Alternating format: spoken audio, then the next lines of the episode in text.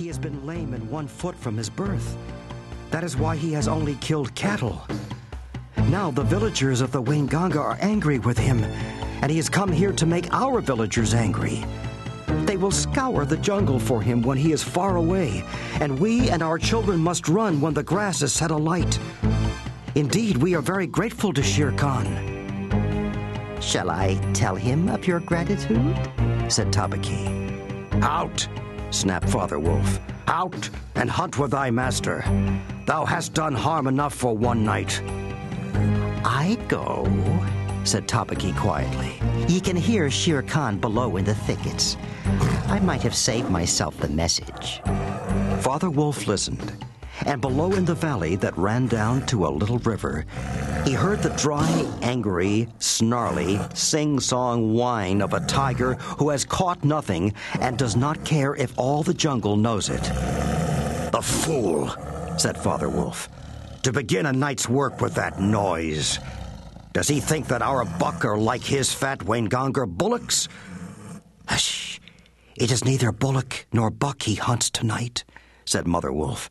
It is man. The whine had changed to a sort of humming purr that seemed to come from every quarter of the compass.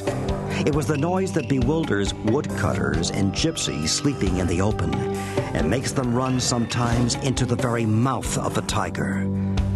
Man, said Father Wolf, showing all his white teeth. Foe! Are there not enough beetles and frogs in the tanks that he must eat man? And on our ground, too? The law of the jungle, which never orders anything without a reason, forbids every beast to eat man except when he is killing to show his children how to kill. And then he must hunt outside the hunting grounds of his pack or tribe. The real reason for this is that man killing means sooner or later the arrival of white men on elephants with guns and hundreds of brown men with gongs and rockets and torches. Then everybody in the jungle suffers. The reason the beasts give among themselves is that man is the weakest and most defenseless of all living things, and it is unsportsmanlike to touch him. They say, too, and it is true, that man eaters become mangy and lose their teeth. The purr grew louder and ended in the full throated of the tiger's charge. Then there was a howl, an untigerish howl from Shere Khan. He has missed, said Mother Wolf. What is it? Father Wolf ran out a few paces and heard Shere Khan muttering and mumbling savagely as he tumbled about in the scrub. The fool has had no more sense than to jump at a woodcutter's campfire and has burned his feet, said Father Wolf with a grunt.